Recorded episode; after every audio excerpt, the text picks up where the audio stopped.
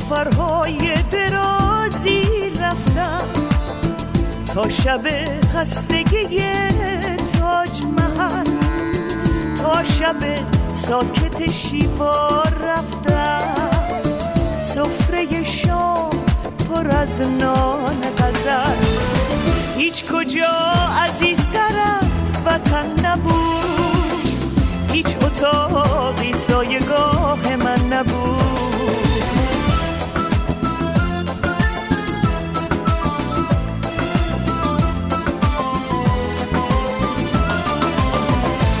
شهر ونیز چه تماشایی بود؟ کشتی دزدای دریایی بود. شب رو با همه اسخفاش شب چشمه های تنهایی بود. هیچ کجا عزیزتر از وطن نبود. هیچ اتاقی سایگاه من نبود.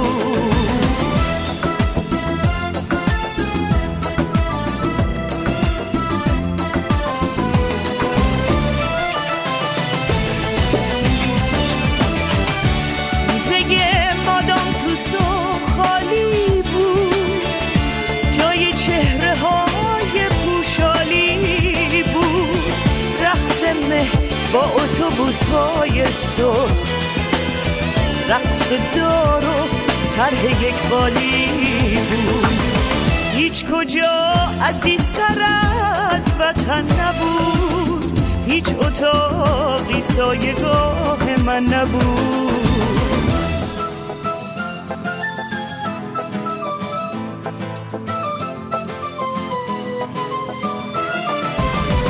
صبح شانزلیز محتابی بود. قصر ورسای آبی آبی بود.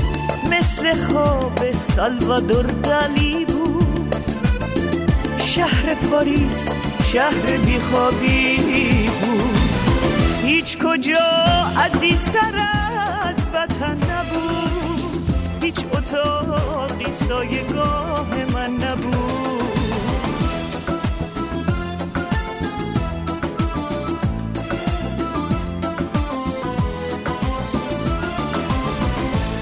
رو بانوی مشعل دار بود. یک سیاه آن ترک بیکار بود. شهر خالی از فرشته سرد بود. بر سر سرخ و سیاه آوار بود. هیچ کجا عزیزتر از وطن نبود. هیچ اتاقی سایگاه من نبود.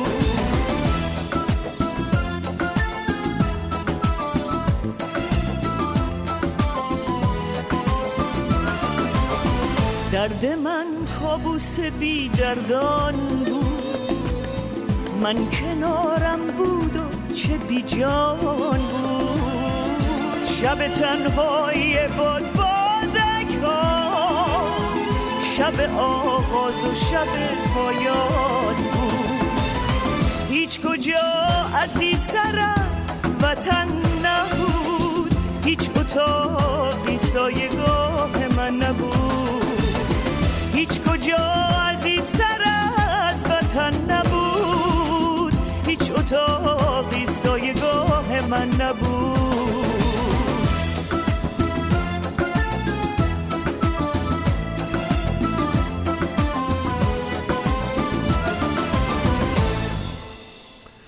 من دوباره سلام می‌کنم به شما شنوندگان عزیز و به خانم نازیلا خلخالی عزیز که در این دومین دوشنبه ماه آگست در خدمتشون هستیم. خانم خوش آمدید. نماشوم تمام شنوندگان و شما آقای فلاحی بخیر. متشکرم. و خوشحالم که دوباره در یک برنامه دیگه برای شنوندگانی که واقعا منو خیلی تشویق کردم برای این برنامه در خدمتشون هستم برای ادامه برنامه سفرنامه. امیدوارم از سفرنامه خسته نشن چون فکر می‌کنم که دو برنامه دیگه باز ما درباره سفرنامه خواهیم داشت. این برنامه ما درباره سفرنامه های واقعی صحبت می‌کنیم. چون تا اینجای کار فقط درباره سفرنامه های صحبت کردیم که مال خیلی باستان بوده یا سفرنامه هایی بوده که میشه گفت به نوعی تخیل توش هنوز دست داشته به خاطر اینکه وقتی به سفر می‌رفتن در توضیحات قبلی گفتم خیلی خلاصه میگم.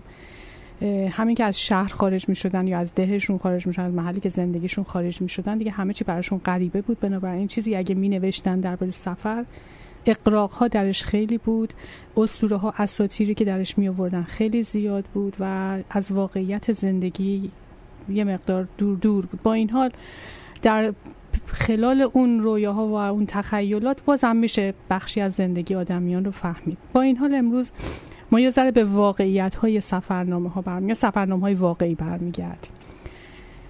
سفرنامه های واقعی شاید یکی از اولین سفرنامه هایی که بشه بهش اعتماد کرده و سفرنامه واقعی دونست باز برمیگردم به کتاب مقدس سفر خروج هست.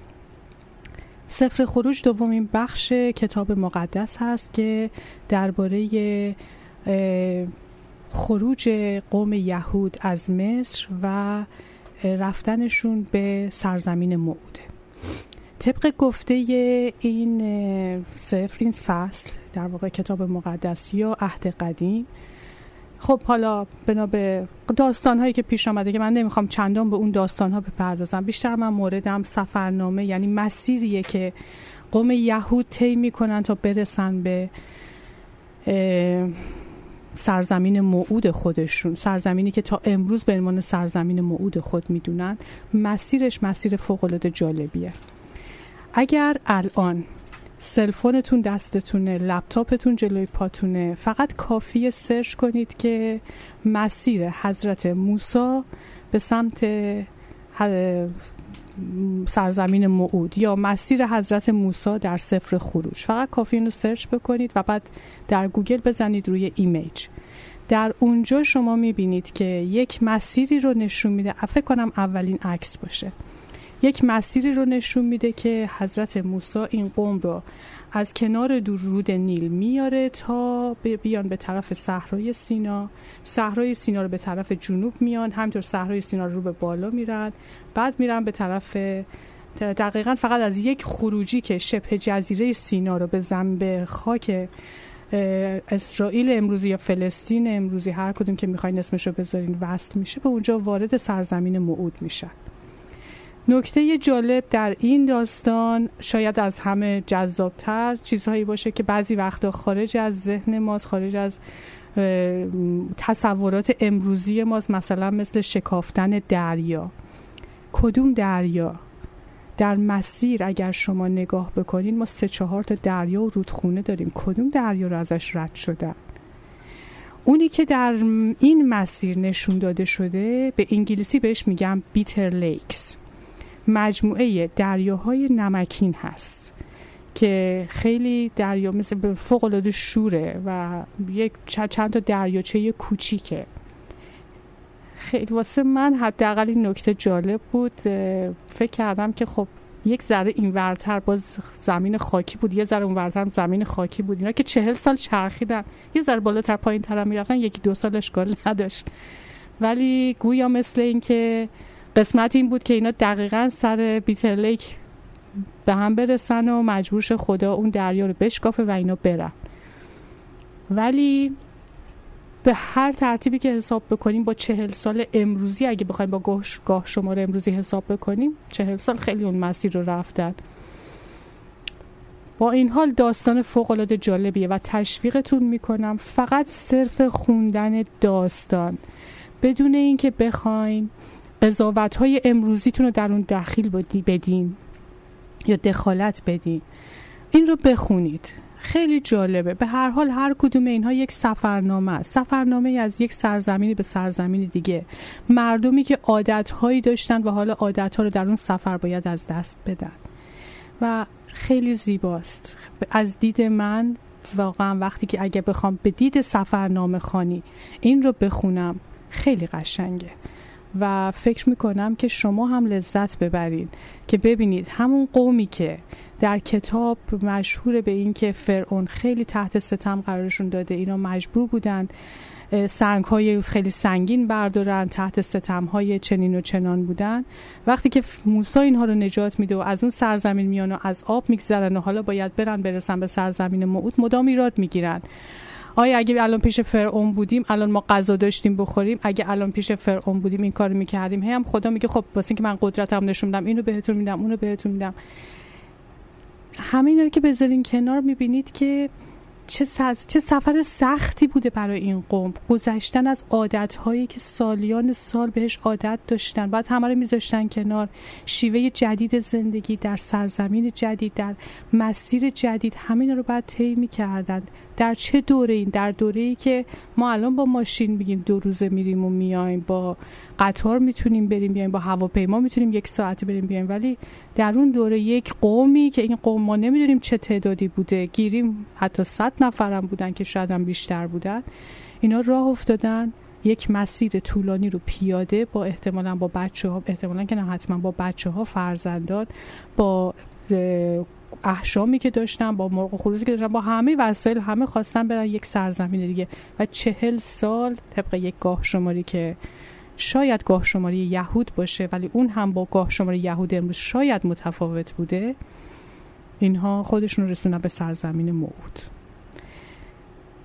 چند وقت پیش همطور بر حسب تصادف داشتم در یک مشاعره شرکت می کردم در فیسبوک به صورت آنلاین. خب مشاعره اینطوری بود که طبق معمول شعری رو بعد می‌گفتن و بعد آخرین حرف اون رو پیدا می‌کردیم. می‌رفتیم شعری بر اساس اون پیدا می‌کردیم. در این گشت گشت و گذارها به یک شعر از مولوی برخوردم که فکر کردم بی مناسبت نیست که امروز در این باره برای شما بخونم. مولوی میگه درخت اگر متحرک بودی ز جای به جای نه رنج اره کشیدی نه های جفا.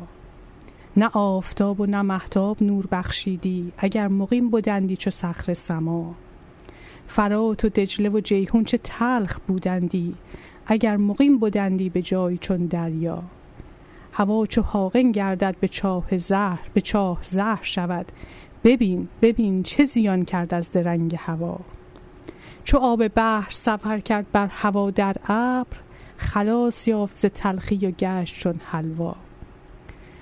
ز جنبش لهب و شعله چون بماند آتش نهاد روی به خاکستر و مرگ و فنا. نگر به یوسف کنعان که از کنار پدر سفر فتادش تا مصر و گشت مستثنا. نگر به موسی امران که از بر مادر به مدین آمد و زان ره گشت او مولا. نگر به عیسی و مریم که از دوام سفر چو آب چشمه حیوان است یحیی الموتا نگر به احمد مرسل که از که مکه را بگذاشت کشید لشکر و بر مکه او گشت والا. چو بر براق سفر کرد در شب معراج بیافت مرتبه قاب قوس او ادنا اگر مل ملول نگردی یکان یکان شمرم. مسافران جهان را دوتا دوتا و ستا چو اندکی بنبودم بدان تو باقی را. ز خوی خیش سفر کن به خوی و خلق خدا. خیلی قشنگ درباره سفر میگه و فواید سفر میگه. ماندگاری مرداب می‌کنه آدمو. و ما اینجا داریم درباره سفر میگیم درباره سفرنامه هایی که نوشته شده. همونطور که گفتم یکی از اولین سفرنامه ها سفرهای پیامبران بود و سفرنامه حضرت موسی. پیامبری رو کمتر پیامبری رو شما پیدا می کنید که سفر نکرده باشه. از این سرزمین به اون سرزمین از این شهر به اون شهر. پیغمبر خودمون دیگه کمترینش از مکه به مدینه سفر کرد. و حالا ما سفرنامهش رو نداریم. مسیرم کوتاهترین مسیر بود ولی پیغمبرای دیگه سفرهای طولانی تری کردن. و اینجا هم داشته باشیم که هجرت شروع تاریخ برای مسلمانان جهان. و این خودش زیباترین استعاره می‌تونه باشه برای سفر. همون کاری که ما هممون کردیم. به نوعی هممون آمدیم که دوباره شروع بکنیم. تولدی جدید رو شروع بکنیم. دارم از تولد میگم. خود من هفته پیش سیزدهمین سالگرد ورودم به کانادا بود. سیزده سال سفری رو شروع کردم که واقعا می‌تونم بگم بر اساس این مهاجرت من امروز سیزده ساله هستم. خب بالاخره آدم یه عمرش رو باید کوتاه کنه. بهانه خوبیه به هر حال هرچی که هست همه ما اینجا می‌تونیم سفرنامه های خودمون رو بنویسیم و تجربیات خودمون رو بگیم. ولی اگر بخوایم باز هم برگردیم به عقب به همون برنامه خودمون دیگه زیاد حاشیه نمیرم. میام یه ذره جلوتر از پیغمبران و کتاب مقدس میگذرم. می‌رسم به کسی که شاید ما کمتر دربارش به عنوان سفرنامه نویس فکر کردیم. ما بیشتر به عنوان مورخ می‌شناسیم. و اون کسی نیست جز هرودوت. هرودوت مورخ بزرگی که اولین شاید جز و اولین کسانی بوده که تاریخ رو به صورت یک علم وارد کرد و نوشت. به صورت نصر نوشت نه به صورت نظم. کسیه که کتاب تاریخش رو که بخونید در واقع به نوعی دارین سفرنامه می‌خونید. هرودوت تمام زندگیش رو وقف نوشتن کرد. نوشتن تاریخ بر اساس شنیده ها و شفاهیاتی که مردم بهش می‌گفتن. نمی‌دونم در آن زمانی که هرودوت نوشتن رو شروع کرد تا چه حد می‌تونست مستنداتی در دست داشته باشه. یعنی اسنادی رو در دست داشته باشه و به اونها استناد کنه که مثلا بنا به نوشته فلان کس یا بهمان کس این اتفاق افتاده. از نوشته های قبل از هرودوت مثلا ما می‌تونیم به ایلیاد و اودیسه هومر اشاره کنیم. فکر کنم دفعه پیش درباره اودیسه هم حتی من یه اشاره کردم که اونم باز یک نوع سفرنامه است. ولی ایلیاد و اودیسه اولا به نظم منظوم هست. دوم اینکه اینکه چقدر مبنای واقعیت داره حالا اکثرش میشه گفتش که بیشتر استورهی بر اساس اساطیر و افسانه هایی که در یونان باستان رواج داشته مثلا مثل خدایانی که می آمدن کمک یا خدایانی که خشمشون می‌گرفت و آدمیان رو غضب می‌کردن. بنابراین شاید بشه از توی اون بعضی از خلقیات و خصوصیات آدمیان و اون دوره و یونانیان اون عصر رو پیدا کرد. ولی باز هم به هر حال کتابی نیست که به تاریخ بشه بهش استناد کرد. همچنان که امروزه وقتی دنبال شهری میگردن که در اون اتفاق ایلیاد جنگ های تروا اتفاق افتاده هنوز که هنوز بحث هست بر سر مکان این و هنوز که هنوز نتونستن شواهد و قرائن خیلی جدی پیدا بکنن. هر حدس هایی زدن جاهایی رو پیدا کردن.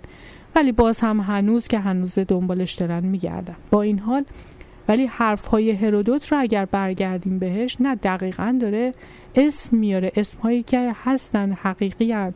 مکان های حقیقی جاهایی که آدم ها بودن پادشاهانی که بودن. و در صحت و سقم حرفای هرودوت هم بعضی وقتا جای شک هست بعضی وقتا نیست. ولی در کنار تاریخ نوشتن این آدم مردم شناس خوبی بوده. از بسیاری از عادات مردم گفته. چرا؟ برای اینکه تاریخ شفاهی رو مکتوب کرده.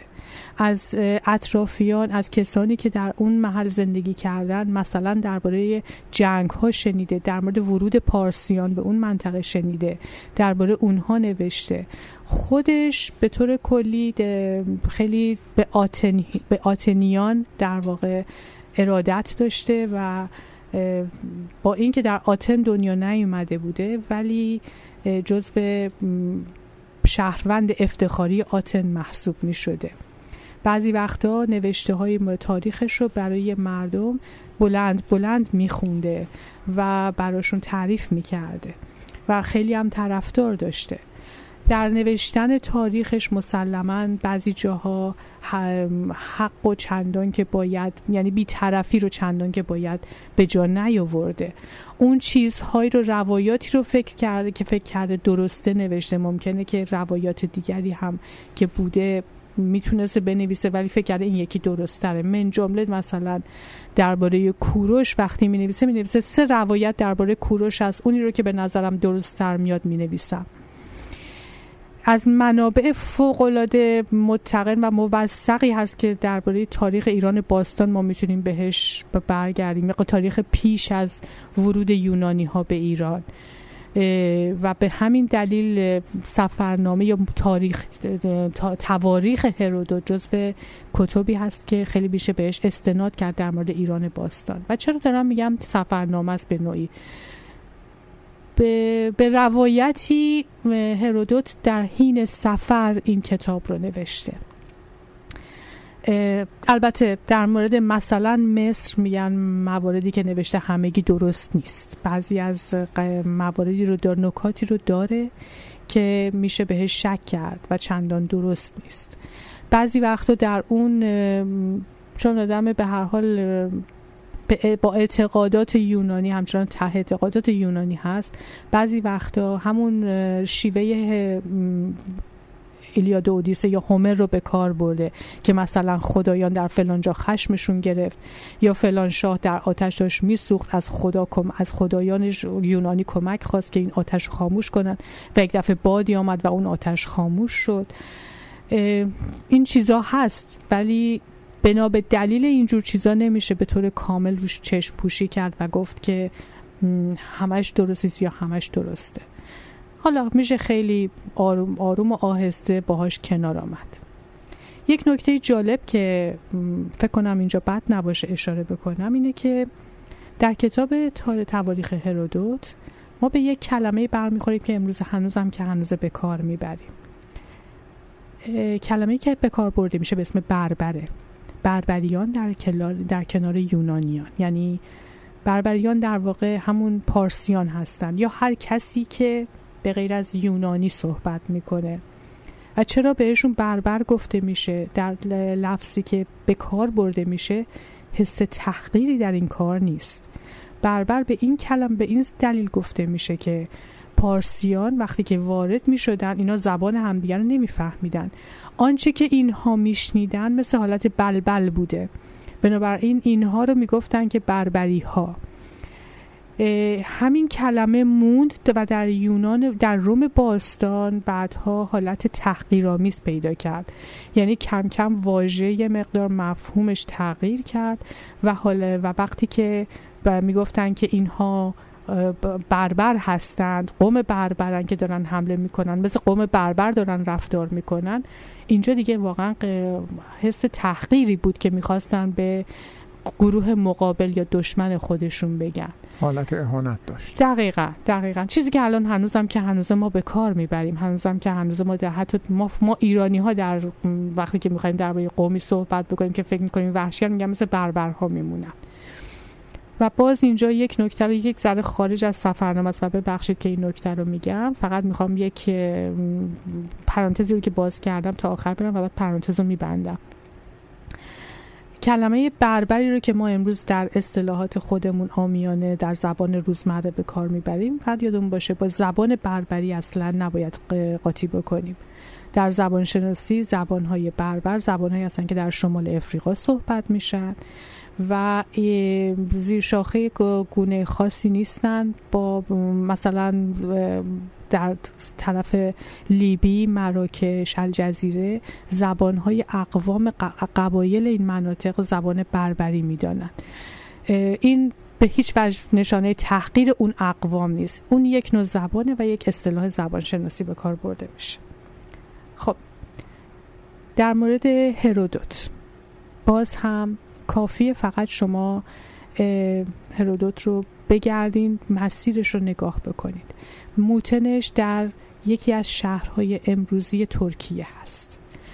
و در سرز... و در جایی که دنیا آمده تحت در واقع میشه گفت امپراتوری زیر امپراتوری پارسیان بوده. با این حال به زبان پارسی آشنایی نداشته. در کتاب های در تواریخ هرودوت بعضی وقتا ما اطلاعاتی می‌بینیم که حتی امروزه هم میشه رد پاشو پیدا کرد. اطلاعات گاهی وقتا اطلاعات علمی خیلی جالبه بعضی وقتا اطلاعات خیلی آمیانه و عوامان است. من جمله یک نکته رو داشتم میخوندم که برای خودم خیلی جالب بود. هرودوت از یک حیوانی نام می‌بره. که این حیوان رو بهش اگه اشتباه نکنم مارموت میگه. یا به انگلیسی مارموت میگن. مارموت میگه حیوانیه که در البته در این جایی که نام می‌بره خود هرودوت زندگی نکرده فقط شنیده از شنیده ها داره برامون میگه. میگه که مارموت در یک منطقه زندگی می‌کنه که بیابانه و همش گرد و خاکه و این عادت داره به این که بره زیر خاک و حواس خودش لونه درست کنه زیر خاک. موقعی که داره این خاک رو می‌زنه بیرون بیشتر این خاکی که می‌زنه بیرون تلاست و مردم محلی معمولا میان این طلاها رو جمع می‌کنن و با این طلاها طلاها رو میفروشن یا جواهر می‌سازن و زندگی می‌کنن با این طلاها. جالبه که براتون بگم که این جایی که ایشون داره صحبت می‌کنه در پاکستان در بلوچستان پاکستان و ایران هست. بین بلوچستان پاکستان و ایران. و مارموت همون موشخرمایی کوهیه. که هنوزم که هنوزه این کار رو می‌کنه و هنوزم که هنوزه مردم اون منطقه طلاهای اون منطقه رو از طریق هم موشخرمای کوهی در به دست میارن و باهاش صنعت طلا سازی و جواهر سازی دارن. بنابراین اگر فرصت کردین یه کتابی رو من نمیگم ده جلد چون فکر کنم نه نه جلد تواریخش. تواریخش نه جلده به صورت آنلاین فکر کنم به انگلیسی هست به فارسی خبر ندارم. ولی کتابی هست که اگر بخواین کتاب فوق العاده جالبیه به اسم مسیر هرودوت سفرهایی با مردی که تاریخ رو ابدا کرد. این کتاب رو در سال 2013 جاستین ماروتسیدو رو نوشته و دقیقا مسیر هرودوت رو از محل تولدش تا ایتالیای امروزی جنوب ایتالیای امروزی دنبال کرده و به یونان رفته به مصر رفته به ترکیه رفته به عراق رفته به ایران نیومده.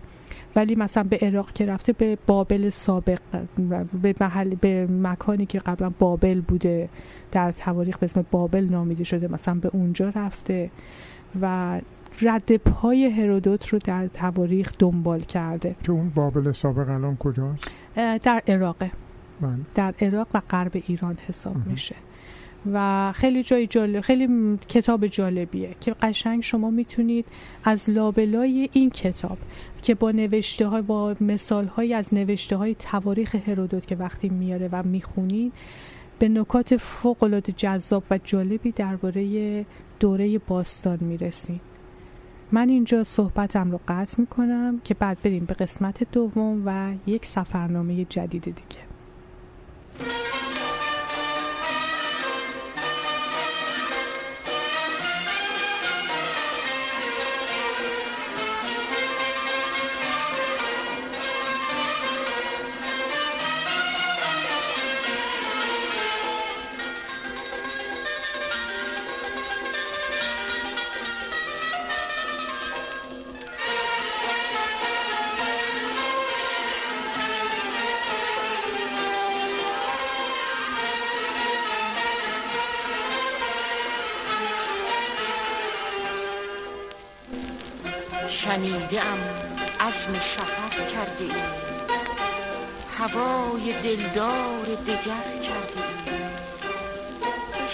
منو ز سر به در کرده ای. تو به خدا اگه میشه تنها نرو. بگذر از این سفر تو بیما نرو. شنیدم از سفر کرده ای. هوای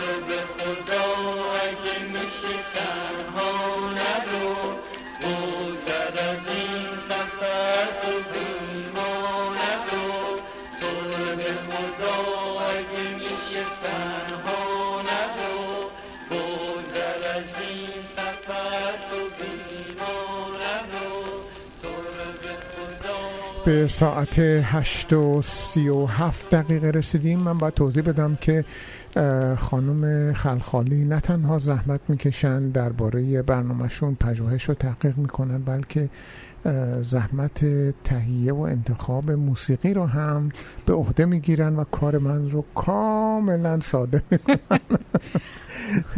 ترانه ای که شنیدیم اه، ترانه ای بود با ترانه سفر بود از جمال وفایی با موسیقی زیبای اه، آهنگ جواد لشکری که امیدوارم لذت برده باشید شما هم مثل من. خب، البته امیدوارم نگن که من خیلی اولد فشنم خانم من به شکلی باید بگم که به طور کلی نماشوم اولد فشنه اگر می‌خوان اگر که قرار باشه کسی چنین چیزی بگه بعد از 17 سال شنوندگان ما راه خودشون رو پیدا کردن و ما کاسه هامون رو با هم تکلیفمون رو با هم روشن کردیم. خب خدا رو شکر. حداقلش اینه که در این دو قسمت فهمیدن که من گوگوش رو خیلی دوست دارم. بله بله. خب. امیدوارم تا اینجا کار خسته نشده باشین. به هر حال سفرنامه سفرنامه هر کدوم خصوصیات خاص خودشونو دارن.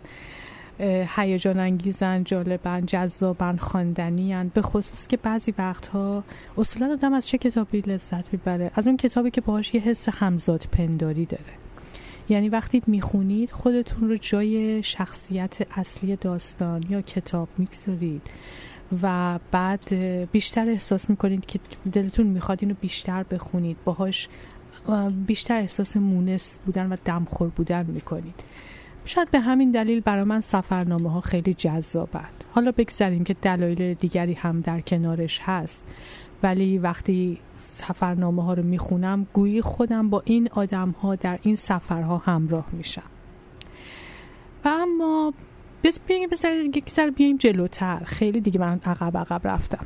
یک ذره اگه بیایم جلوتر و حمله عربم پشت سر گذاشتیم و دیگه حالا همه چی دیگه رفته به طرف تاریخ یک ذره نسبتا جدیدتر من می‌خوام درباره سفرنامه ناصر خسرو صحبت بکنم. سفرنامه ناصر خسرو یکی از زیباترین سفرنامه ها چه به لحاظ ادبی چه به لحاظ تاریخی چه به لحاظ مردم شناسیه با این حال اگر تصمیم دارید بعد از شنیدن حرفهای من تصمیم دارید که این کتاب رو بخونید یک چیز رو فقط بهتون بگم.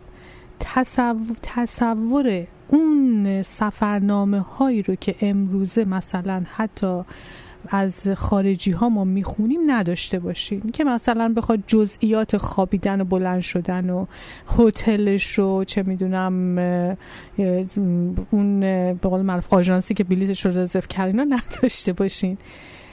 بعضی جاها خیلی مختصر مفیده. بعضی جاها یک مقدار طویل تر طولانی تر می نویسه توضیحاتی میده. به لحاظ مردم شناسی کارش فوق العاده است. یعنی واقعا میشه یک تحقیق مردم شناسی کرد. چون در واقع میشه گفت جای به جای که وارد میشه عادات مردم رو میگه. یادمون باشه ناصر خسرو در زمانی سفرنامه می نویسه که عکاسی وجود نداره عکسی گرفته نمیشه. ولی تصویری که به ما میده بعضی وقتا آدم احساس می‌کنه که مثل اینکه داره از روی یه عکس واسه تو تعریف می‌کنه. چند سال پیش یک برنامه بچه های دانشجو دانشگاه آتاوا که برنامه های شب های ادبی داشتن یک بار از من خواهش کردن که درباره سفرنامه ناصر خسرو یعنی خودم پیشنهاد دادم که دلم می‌خواد درباره سفرنامه ناصر خسرو صحبت کنم. برای این کار یک پاورپوینت درست کردم که مکانهایی رو که مسیری رو که ناصر خسرو رفته و برگشته براشون رو تصویر نشون بدم. تجربه این سفر با گوگل از روی سفرنامه ناصر خسرو برای من خیلی خیلی جذاب تلخ و گزنده بود. جذاب بود برای اینکه تقریبا میشه گفتش که اکثر شهر را بی اقراق 70 درصد شهرهایی رو که اسم برده بود من پیدا کردم. تلخ و گزنده بود برای اینکه بنا به اون چیزی که من در گوگل پیدا کردم من داستان درباره چهار سال پیش اگه اشتباه نکنم. تلخ و گزنده بود برای اینکه شهرهایی رو که پیدا می کردم حالا همین که ناصر خسرو از ایران امروزی وارد ترکیه امروزی میشه. اون زمان نه ترکیه به این صورت اصلا عثمانی نبوده ترکیه نبوده. ایران مرزهای آن این چنینی نداشته. ولی ما با مرزهای امروزی ایران من با صحبتهای امروزی دنیا دارم مرزهای امروزی دارم صحبت می‌کنم. همین که ناصر خسرو از ایران رد میشه به طرف ترکیه وارد میشه و دیار بکر میره و بعد میره طرف سوریه و اینها. تصاویری که من تو گوگل پیدا کردم اصلا شکاور بود. تقریبا میشه گفتش که شهرهایی که پیدا می‌کردم همگی خر تخریب شده بود. همگی به دست در جنگ خراب شده بود. واقعا میشه گفتش که بعضی از مکانها رو پیدا کردم که قدمت چند هزار ساله داشت و جالبی بود که در سفرنامه ناصر خسرو آمده بود ولی در عکسی که گوگل به من نشون می‌داد همه تخریب شده بود. مثلا از چیزایی که خیلی ناراحتم کرد تخریب قبر اویس قرنی بود که گویا مثل اینکه شیعیان خیلی بهش اعتقاد دارن و جز کسانی بود که داعش اولین جایی یکی از اولین جاهایی بود که تخریب کرده بود قبر این آدم رو. همینطور بگیرین برین حلب و شام و تمام شامات و اصلا وقتی وارد می شدین واقعا واقعا ناراحتم می‌کرد. در عین حال مثلا وقتی که ناصر خسرو داشت درباره ورودش به شمیرانات می‌گفت همین که چشممو میبستم چون من خیلی اهل کوه رفتن و درکه رفتن و شمیرانات رفتن بودم. همین که این داشت تعریف می‌کرد من همش یاد اون آب و اون منظره های قشنگ شمیرانات و میوه های خوشمزه تابستانی شمیرانات. حتی سرمای زمستونش حتی تمام همه همه خاطرات یادم میامد و چقدر برام شیرین و قشنگ بود. و واقعا هم لذت بردم هم اندوهگین شدم. واقعا میگم هم گزنده بود هم جذاب بود برام. و امیدوارم شما هم همینقدر وقتی می‌خونید مثل من لذت ببرید.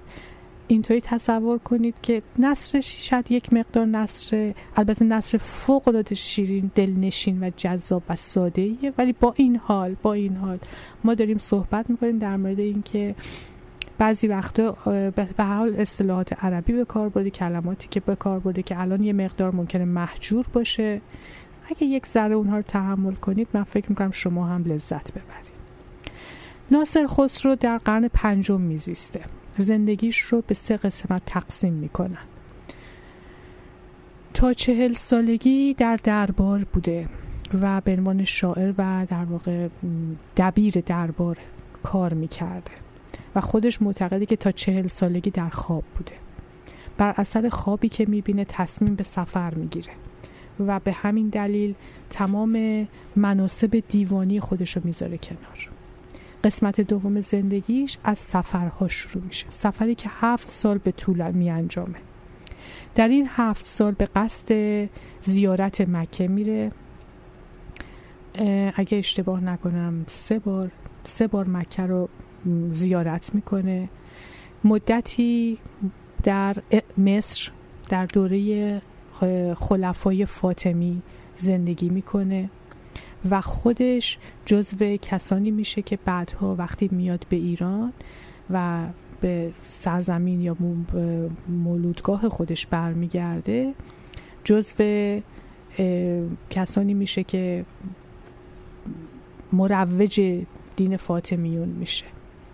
و به همین دلیل هم دوره سوم زندگیش از بعد از اینه که از سفر برمیگرده در موتن خودش میاد و شروع می‌کنه به ترویج دین جدیدی که حالا دیگه خودش حجت بوده یعنی سومی در رتبه بندی این گروه این به نوعی امام حساب می شده یا نفر سوم حساب می شده بهش این اجازه رو داده بودن که مروج این دین باشه.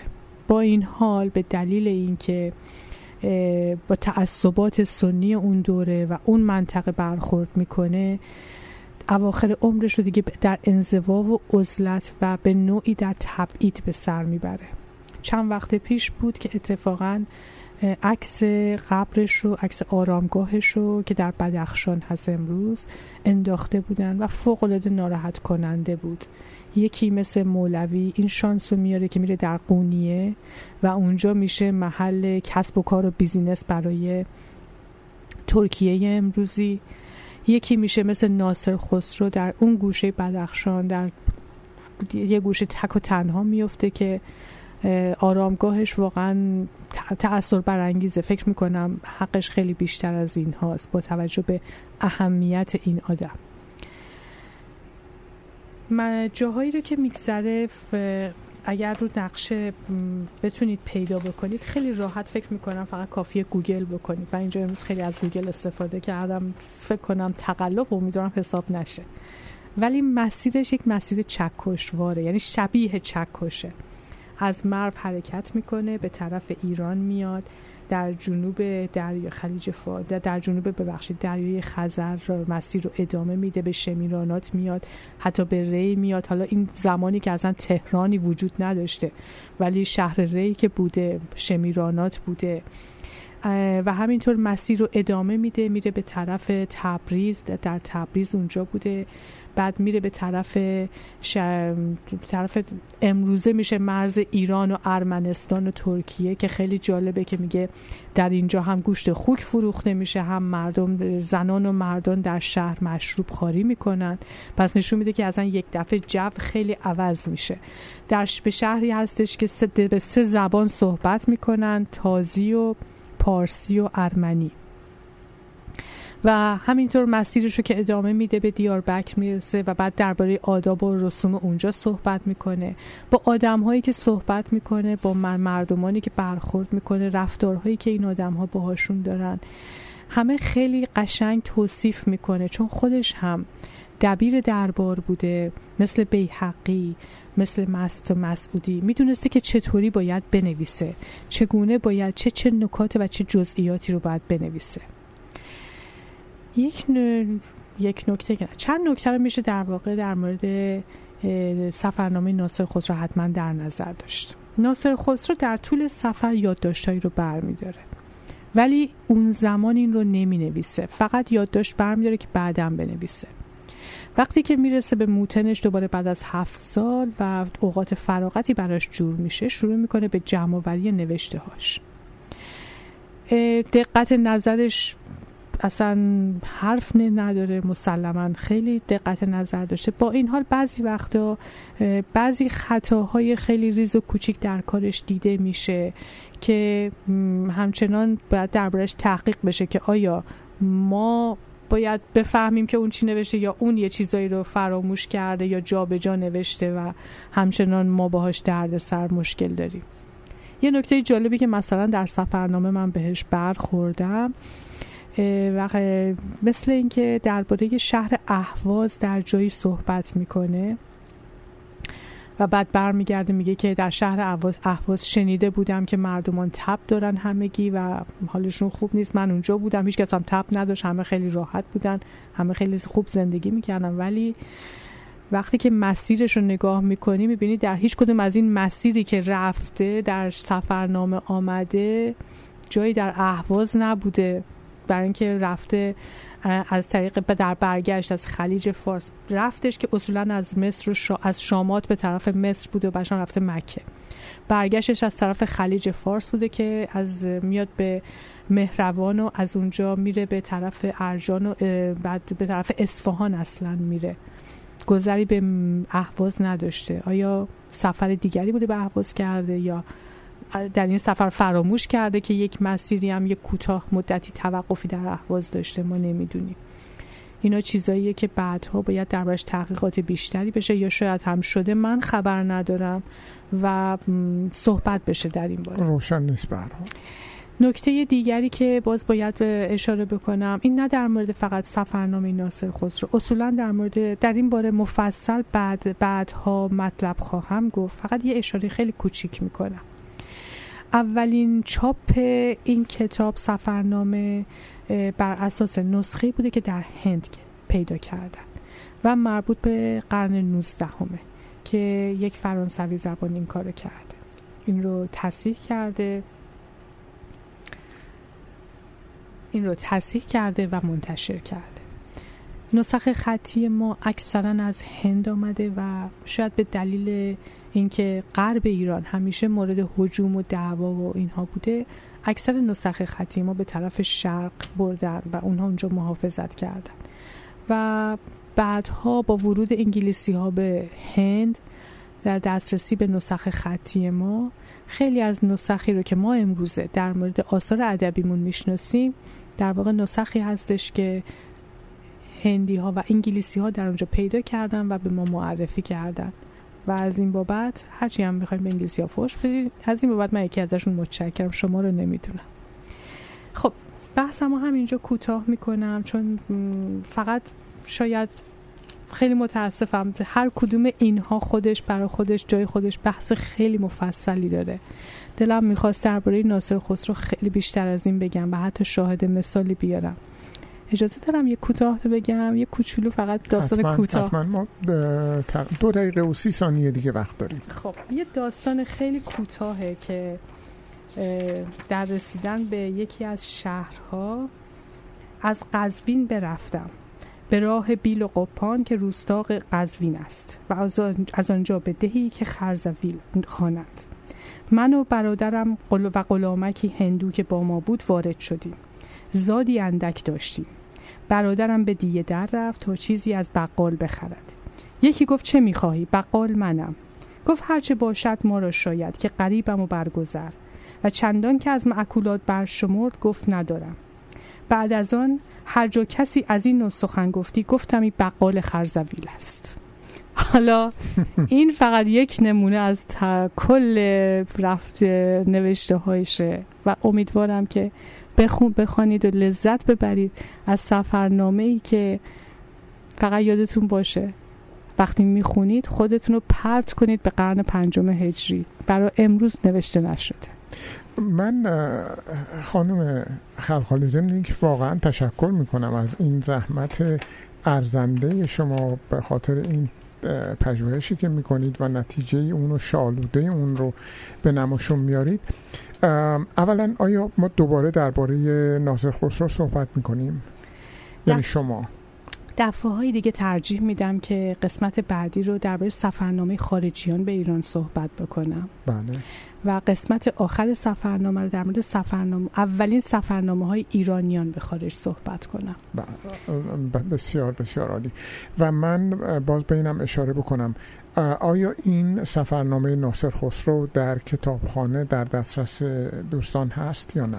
هم کتابی که اول نام بردم به اسم The Way of Herodotus Travels with the Man Who Invented History و بله. هم سفرنامه ناصر خسرو هر دو در کتابخانه موجود هست و هر دو رو دوستان می‌تونن بگردن و پیدا بکنن خیلی بسیار راحت. بسیار عالی. و من توضیح میدم که دوستان می‌تونن تو خونه خودشون بشینن و برن روی وبسایت کتابخونه و کتاب رو پیدا بکنن. البته شرطش این است که عضو کتابخونه باشن کتاب رو پیدا بکنن و درخواست بکنن.